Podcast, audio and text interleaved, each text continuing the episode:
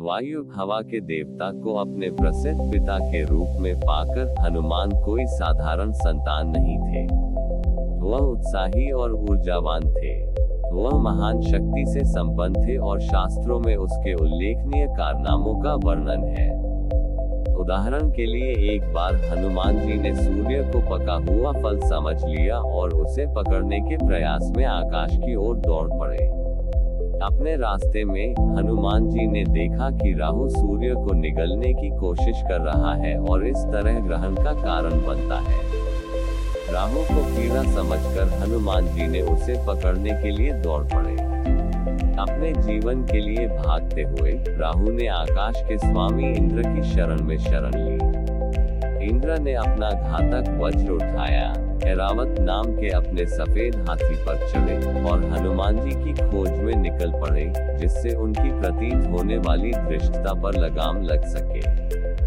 इंद्र के क्रोध की अभिव्यक्ति में बादल गरजते हैं और विशाल आकाश में बिजली गरजती है।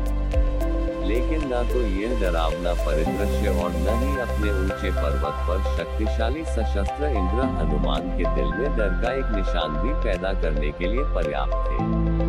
इसके विपरीत तमाशे ने केवल उसकी उत्तेजना को बढ़ाने का काम किया और एरावत को एक खिलौना समझकर उसने बक्षीगन के लिए एक हड़प लिया, उसकी सूंड को पकड़ लिया और उसकी पीठ पर छलांग लगा दी। बच्चे की उत्साही और चंचल अवहेलना से अचंभित होकर इंद्र अपने वज्र से हनुमान पर टूट पड़े और इस तरह के घाव ने उन्हें तेज़ी से पृथ्वी पर गिरा दिया। हनुमान के पिता वायु तुरंत उनके बचाव में आए और उन्हें मध्य हवा में पकड़ लिया।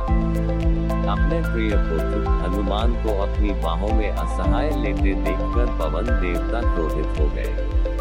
उन्होंने एक शक्तिशाली सांस ली और ब्रह्मांड से सारी हवा खींच ली। जिन लोगों ने मेरे बेटे को नुकसान पहुँचाया है वे सब गला घुटकर मर जाएँ, उसने ज़ोर से सोचा। ज़ाहिर तौर पर ब्रह्मांड में दहशत थी। हवा के बिना हर स्तर पर जीवन को खतरा था। देवतागण अपनी मूर्खता को समझकर एक स्वर में वायु के पास गए और उनसे क्षमा मांगी। प्रायश्चित करने के लिए उन्होंने बच्चे पर निम्नलिखित आशीर्वादों और शक्तियों की वर्षा की। ब्रह्मा जब तक स्वयं ब्रह्मा जीवित हैं, तब तक आप जीवित रहें। विष्णु आप अपना सारा जीवन भगवान के सबसे बड़े भक्त के रूप में जी सकते हैं।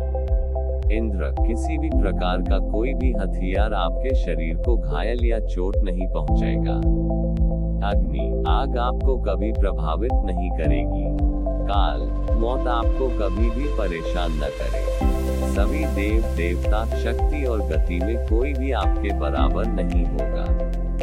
ब्रह्मा जी ने वायु और गरुड़ से भी अधिक हनुमान को शक्ति प्रदान करके सत्र का समापन किया और उन्हें सबसे शक्तिशाली हवा से भी तेज गति प्रदान की। इस प्रकार शांत होकर वायुदेव ने ब्रह्मांड में वायु को पुनर्स्थापित किया। हालाँकि एक कैच था। यह आदेश दिया गया था कि हनुमान अपने कौशल से अनजान बने रहेंगे, जब तक कि एक मेधावी कार्य के दौरान उनकी स्मृति उन्हें उनकी अलौकिक क्षमता की याद न दिलाए।